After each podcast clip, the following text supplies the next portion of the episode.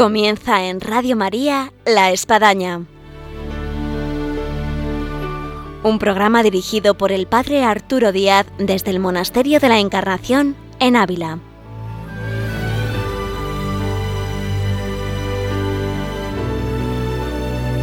Hola, buenos días. Les habla el padre Arturo Díaz. Bienvenidos a La Espadaña. El viernes pasado en La Espadaña teníamos con nosotros al cardenal Rouco Varela. Con él hablamos del Camino de Santiago, en temas muy interesantes como el origen del camino, su historia, el sepulcro del apóstol Santiago, el repunte del Camino de Santiago en 1989 tras la JMJ, la importancia de San Juan Pablo II como peregrino del Camino de Santiago, la espiritualidad que viene a empapar el Camino de Santiago. Y nos ha parecido muy oportuno, en base a tantos oyentes que nos han felicitado y nos han hablado de este programa del Camino de Santiago con el cardenal Rouco Varela, de traer hoy a nuestro programa un entendido y además a alguien con el cual he hecho recientemente el Camino de Santiago, que es Miguel Barroso. Vamos a poder conversar con él en su experiencia, en su visión, en su capacidad organizativa, para que muchos que están en el deseo de poder hacer el camino e incluso de organizar el camino, pues tengan en sí toda una serie de ideas y de experiencias que les van a ser muy útiles. Así que comenzamos ahora en este 14 de agosto en nuestro programa de La Espadaña.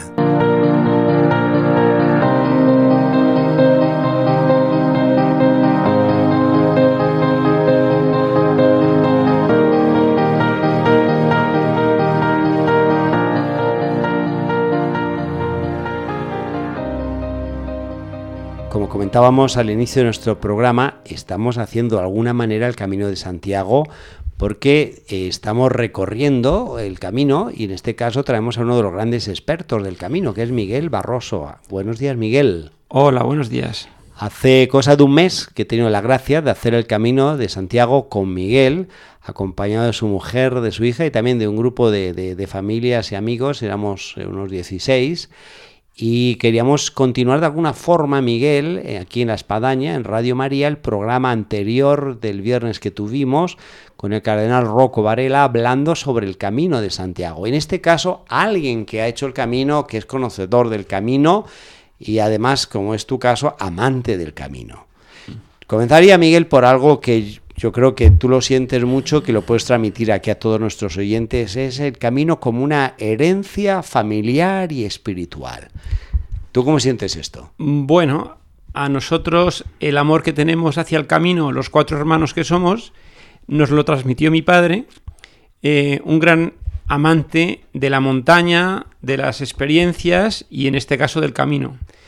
Y nos insistió que fuéramos a realizarlo con él en varias veces, en etapas sueltas. Y la experiencia fue tan enriquecedora que luego todos lo hemos repetido con nuestras familias. Bueno, aquí un pequeño paréntesis. Si alguien que está escuchando desde Ávila conocerá al padre de Miguel Barroso, Pepe Barroso, que además se nos ha ido al cielo hace poco con el COVID, y que fue, pues, efectivamente muchas cosas, pero entre otras un gran montañero, un hombre de espíritu, de montaña.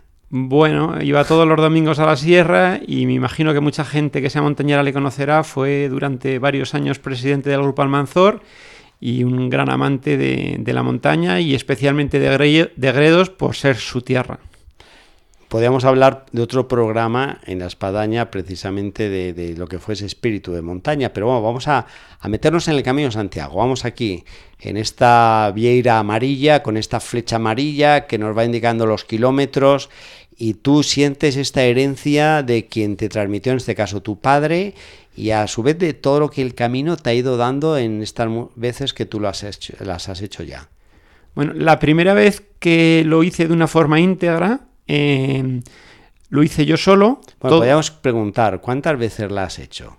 En los últimos 8 años la he hecho 5 veces. 5 veces, bueno, pues ya son muchas compostelanas, ¿eh? Sí, sí. Llenan una pared. De estas 5 veces que tú las has hecho de diferentes formas, con diferentes personas, ¿cuáles han sido tus impresiones y experiencias? Yo en mi caso lo he hecho 3 veces, así que estoy por atrás tuya.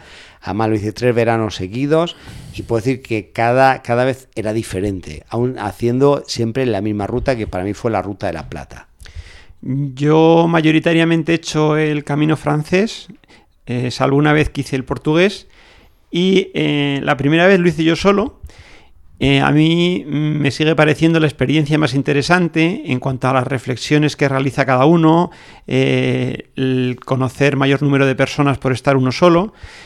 Y luego el resto de veces que lo he hecho con distintos grupos y también es muy enriquecedor por las ganas de compartir esa experiencia con personas cercanas y queridas. La primera vez fue con mi mujer, la segunda con mi hija cuando solo tenía 7 años, la tercera lo hice con mi hija y con un sobrino y luego la siguiente lo he hecho con este grupo de amigos. Cuando uno hace el camino, Miguel, se va encontrando con personas. Y yo diferenciaría tal vez tipo de peregrino. Vamos a decir unos peregrinos sin espiritualidad y otros peregrinos con espiritualidad.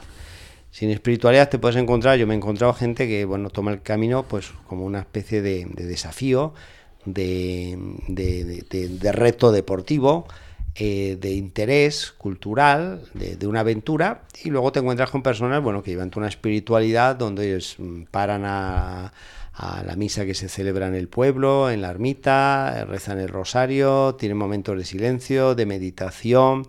En tu experiencia, estas 5 veces que tú has hecho el camino y organizando el camino como tú lo has trazado en varios de estos caminos, ¿cómo denotas esta diferencia de unos y de otros?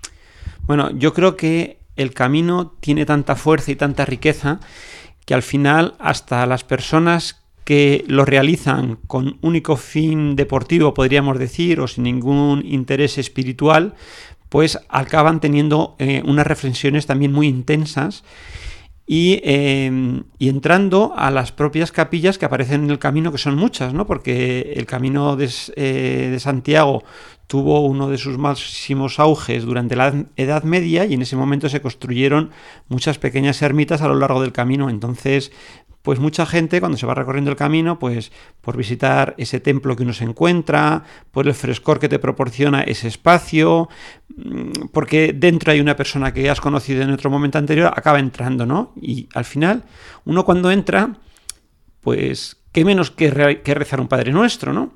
Entonces, yo pienso que al final todo el mundo se acaba rodeando de esa espiritualidad que te transmite el camino, a pesar de no perseguir esa espiritualidad. Pero luego, indiscutiblemente, como es esta última vez que la hemos realizado acompañados por el padre Arturo, la experiencia pues es... Me consta, tengo todavía algún dedo del pie un poco inflamado. No, pero bueno, ya...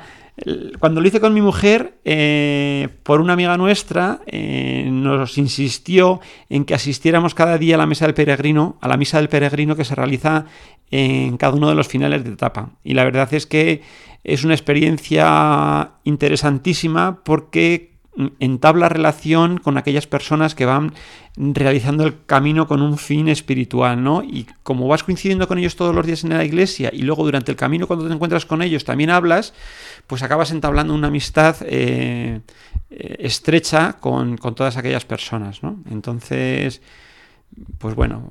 Uno puede sentir efectivamente cómo en el Camino de Santiago se traza un tipo de relación, incluso hasta de amistad, que luego hasta perdura después del camino, que en la vía normal uno no lo encontraría.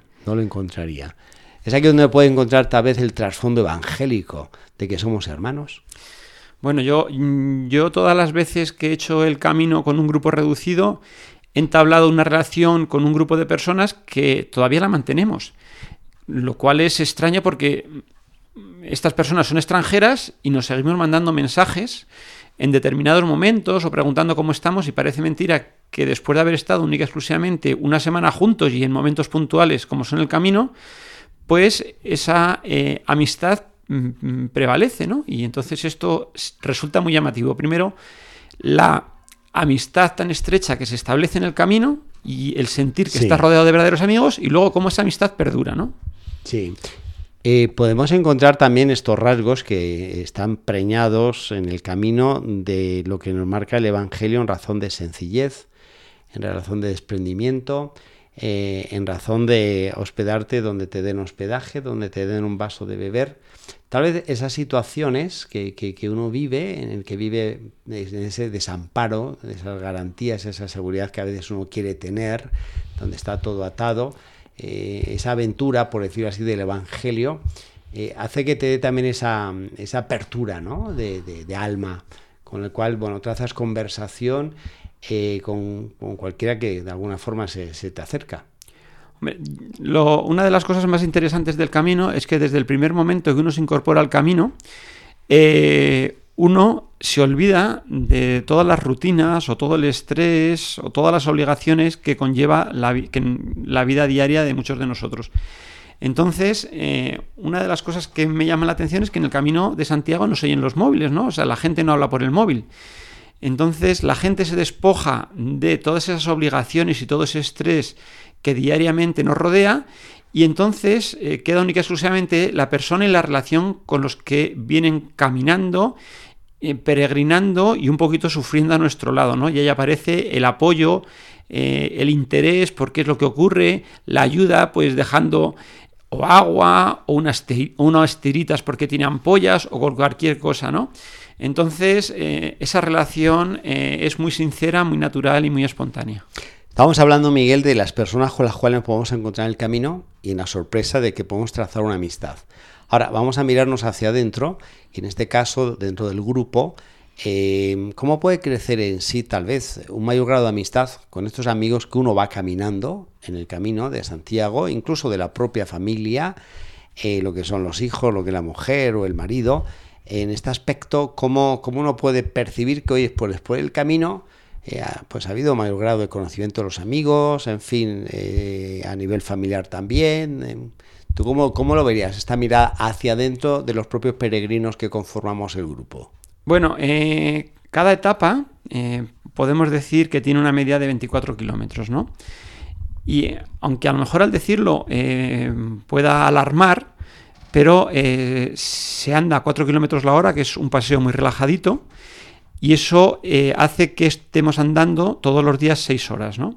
6 horas a un paso tranquilito. Entonces, 6 horas más las paradas que se realizan, el camino puede durar cada día 7 horas.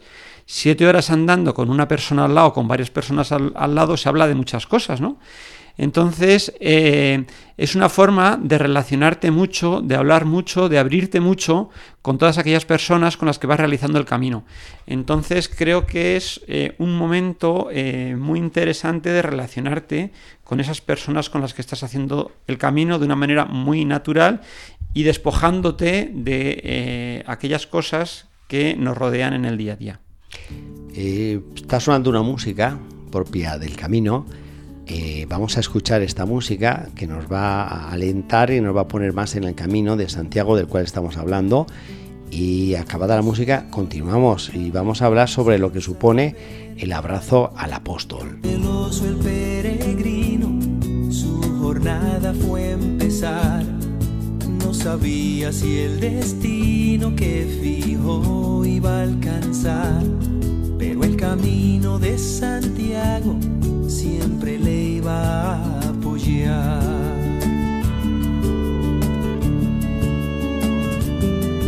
Cuando se sintió cansado, se detuvo a pensar.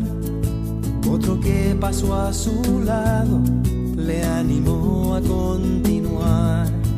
Otra vez entusiasmado comenzó a caminar, ya que el camino de Santiago nunca de él se iba a olvidar.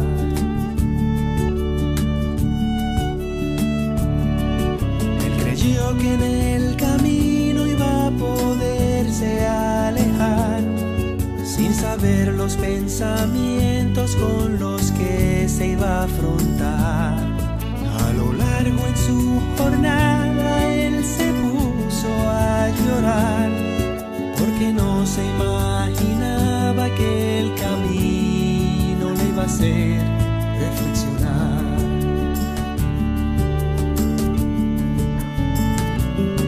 Según su filosofía tuvo siempre que luchar, para sí lo que quería, él hacérselo ganar y defender a toda costa lo que siente que adquirió.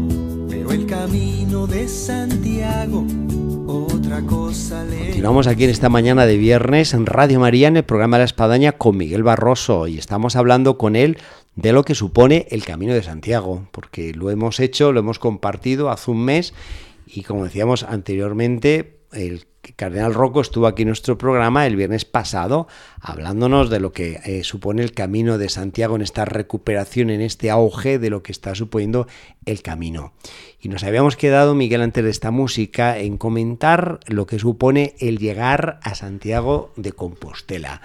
Yo tengo que decir que la primera vez por el Camino de la Plata, porque ahora hemos hecho el francés con Miguel y el grupo que hemos ido, yo nunca la había hecho, como que bueno, la llegada es muy bonita por el Monte de Gozo, todo eso, para otros caminos que tú no ves tan claro, la llegada a Santiago, te circunda una autopista, en fin, pero vamos a ponernos que estamos ya casi en la Plaza del Obradoiro, el poder decir lo hice, llegué, ¿no? ¿Qué supone para ti, Miguel, y en lo que has experimentado con otros peregrinos? Bueno, yo estas últimas veces que lo he hecho siempre ha sido una semana, y después de una semana andando una media de 24 kilómetros al día, como he dicho antes, pues que son 150 kilómetros más o menos, pues indiscutiblemente ese esfuerzo llegando a la meta pues supone una satisfacción y una alegría enorme que compartes con esas personas con las que has venido haciendo el camino. Entonces supone una gran alegría, ¿no? Cuando te encuentras encima con una ciudad tan bonita, ¿no?, como es Santiago de Compostela, pues el momento todavía es muchísimo más bonito, ¿no? Y luego... después de ese momento de felicidad y de sellar la compostelana, uno siempre lo que va persiguiendo es la indulgencia que se obtiene con peregrinar, sí. Al peregrinar. Y entonces la indulgencia, si el padre Arturo no me corrige, se consigue de varios modos. Hay que asistir a la misa en la que funciona el botafumeiro, que es algo impresionante, ¿no? Ya la propia iglesia... una iglesia gótica, una iglesia románica, perdón, enorme, es muy bonita, el botafumeiro es espectacular, la misa... pues las condiciones propias de la indulgencia, que es peregrinar, llegar, uh-huh, ya se llegó, luego comulgar y confesar. Y la experiencia de la confesión... Y luego además la misa del peregrino, vamos, es para vivirla, difícil relatarla. Sí, la misa del peregrino, ya digo, con todo lo que lo rodea, ¿no?, pero especialmente con el botafumeiro, que todos estamos esperando ver, pues es una cosa espectacular, ¿no? La homilía del cura pues también es espectacular porque se realiza en varios idiomas, porque hay peregrinos de todas las partes del mundo. Pero luego hay una parte muy importante que a mí desde luego me ha llenado mucho las veces que lo he hecho, que es la confesión, ¿no?, el sacramento de la confesión en la iglesia. La confesión se realiza por curas que vienen de todas las partes del mundo, y lo primero que te preguntan es en qué idioma te quieres confesar, ¿no? Sí. Y es un poco te llama la atención, ¿no? Y dice... Y eso refleja que son curas que han vivido en muchas partes del mundo, ¿no? Entonces eso les aporta una riqueza a esas personas especial, ¿no? Una mayor apertura. Y entonces la confesión en la Catedral de Santiago me parece muy enriquecedora por las reflexiones que Bueno, yo también destacaría, además de los sacerdotes que confiesan, de los penitentes. Porque no es lo mismo el penitente, pongamos, que llega a misa, ve un confesionario y dice, voy a una misa domingo y dice, voy a ver si confieso, que el que lleva días y a veces semanas caminando y de alguna forma en silencio, con silencios, exámenes de conciencia, momentos de oración, haciendo penitencia, porque al caminar y estar dolorido de cualquier hueso, músculo, dedo del pie, todo, eso conlleva... Quizás una confesión muy especial, Miguel, ¿no?, que nos obtiene de otra forma tan normal. Cuando uno normalmente se va a confesar, pues hace un examen de conciencia que dura varios minutos arrodillado delante del Santísimo, pero mientras que aquí yo creo que el examen de conciencia dura todo el propio camino, ¿no? Entonces, exacto, es un examen de conciencia muy largo, reflexionado, pensado, y entonces... eso probablemente también es lo que dice el padre Arturo, ¿no? Le aporta una parte por parte de los que se confiesan a la que luego también contribuyen de una medida importantísima los curas que confiesan, ¿no? Pero desde sí, probablemente aporte una parte el que se confiesa y otra parte los que confiesan. Una vez ganadas las indulgencias, una vez vivida la misa al peregrino del domingo con el botafumeiro, para ti, Miguel, ¿qué supuso? Sobre todo la primera vez, porque a lo mejor nosotras ya, como uno ya se acostumbró, poder dar el abrazo al apóstol Santiago. Bueno, la verdad es que así como la primera vez me supuso toda la reflexión del camino, el conocimiento con las personas que me rodeaban, la primera vez que yo lo disfruté de verdad fue cuando lo hice con una persona muy querida, ¿no? Como es mi mujer, ¿no? Entonces, ahí es cuando de verdad disfruté del propio camino, ¿no? Haciéndolo con una persona querida, ¿no? Entonces, en ese momento, el abrazo de felicidad por haber completado el camino, el abrazo al apóstol Santiago por haber completado el camino, y entonces ese momento es un momento de gran alegría, ¿no? Es un poco como la elevación, ¿no? Después de haber realizado ese esfuerzo tan grande, haber culminado la meta que uno perseguía, y una gran felicidad. Y en este ámbito de familia, ¿qué te ha podido decir tu hija, que tiene 7 o 8 años, después de hacer el camino? ¿Qué ha podido expresar una niña que logró hacer más de 100 kilómetros? Bueno, ella lo hizo por primera vez con 7 años. Hizo, pues yo creo que haría entre 130 o 140 kilómetros, de ese orden más o menos. Y le gustó mucho. Está claro que para hacer un esfuerzo de ese tamaño tienes que ir rodeado de alguien que te motive. Y yo fui con una amiga suya, fuimos dos familias, una muy amiga suya, para poder hacer el esfuerzo, pero le gustó muchísimo. Esta segunda vez que lo hemos hecho con ella, bueno, la tercera vez, porque el año pasado hice el francés en bicicleta con ella, pues probablemente la esté transmitiendo lo mismo que nuestro padre nos transmitía a nosotros, ¿no? Sí. Ese cariño hacia el camino de Santiago, ¿no? Entonces, mi hija, si la propongo el año que viene hacerlo otra vez, yo estoy seguro que si lo hago con un grupo de personas con la que ella está a gusto, estaría encantada de volverlo a hacer. Sí. Pero wow, no hubo una expresión por parte de la niña diciendo, papá, qué horror, estoy muerta, ¿no? Me duele todo. Bueno, no. Ella en algún momento que la dolía algo, o los pies, o que estaba cansada, o cualquier cosa, bueno, pues parábamos, porque el camino es un sufrimiento hasta un cierto punto, ¿no? Pero si uno tiene una ampolla que no puede llegar a caminar, pues uno para, descansa, se pone la tirita y sigue, ¿no? En ningún momento ella puso como estuviese sufriendo por hacer el camino, ella lo disfrutó en todo momento, ¿no? O sea, ella le gusta el camino como tal y lo disfruta como tal, ¿no? Es disfrutar el camino, Miguel. El tiempo se nos va y sé que más de algún oyente quizás quisiera hacer esta pregunta, porque está deseoso de hacer el camino, quisiera organizar el camino. ¿Qué recomendaciones tú darías, dado que has organizado el camino ya varias veces? No solamente has caminado, sino que lo has organizado, a la hora de decir, bueno, vamos a organizar el camino para la familia, para este grupo de amigos. Ahora por el coronavirus, pues quizás lógicamente no se puede hacer en un ámbito más grande, pero bueno, en estos ámbitos, ¿qué recomendaciones tú darías? Bueno, el camino se viene realizando desde hace muchos siglos y tiene las etapas marcadas desde hace muchos siglos. Y a mí me llama la atención el segundo año que lo hice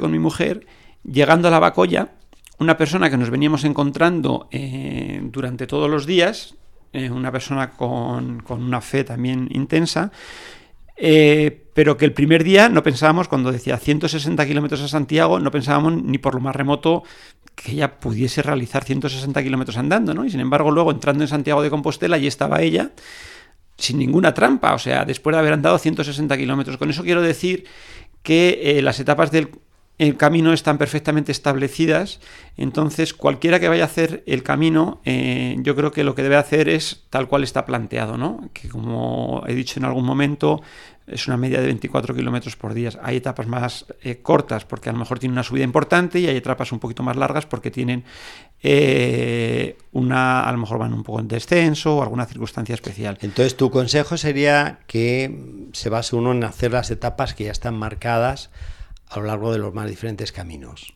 Sí. Yo la primera vez cuando lo hice yo solo, porque iba yo solo y porque decía, bueno, ¿y qué hago yo cuando acabe el camino yo solo parado?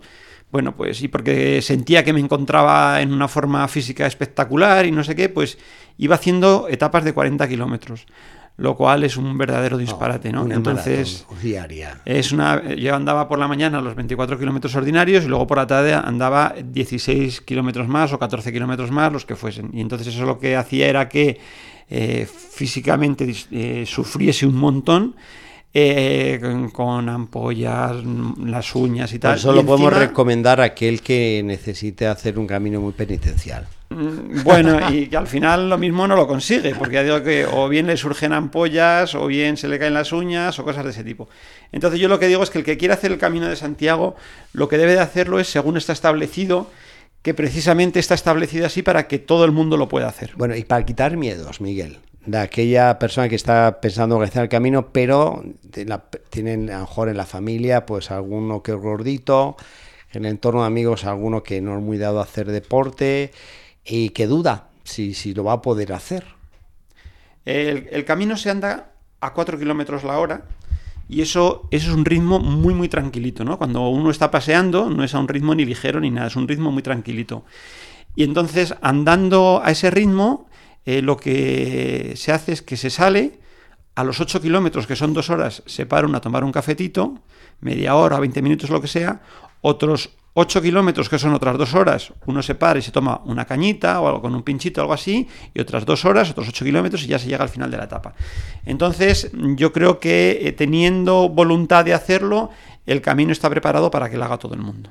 Muy bien, pues con eso nos vamos. El camino lo puede hacer todo el mundo, así que les animamos, Miguel, que se pongan la mochila, las deportivas, que metan ahí un buen librito de reflexión, de espiritualidad, de evangelio, los rosarios y para adelante, ¿no? Bueno, Miguel, muchas gracias por acompañarnos y llegarnos a transmitir lo que hay atrás de esa vieira, de esa flecha amarilla, de ese camino, y que sigas organizando muchos. Bueno, muchas gracias a usted por invitarme a compartir con usted estas conversaciones. Muy bien, llegamos al final de nuestra espadaña en la mañana hoy de viernes, en el gusto de haber estado una vez más y en este caso transmitiéndoles algo tan propio de este tiempo como es el verano y de lo que puede ser pues hacer el Camino de Santiago. Desde Radio María La Espadaña les emplazamos hasta el próximo viernes, Dios mediante. Fue empezar. No sabía si el destino que fijo iba a alcanzar, pero el Camino de Santiago siempre le iba a...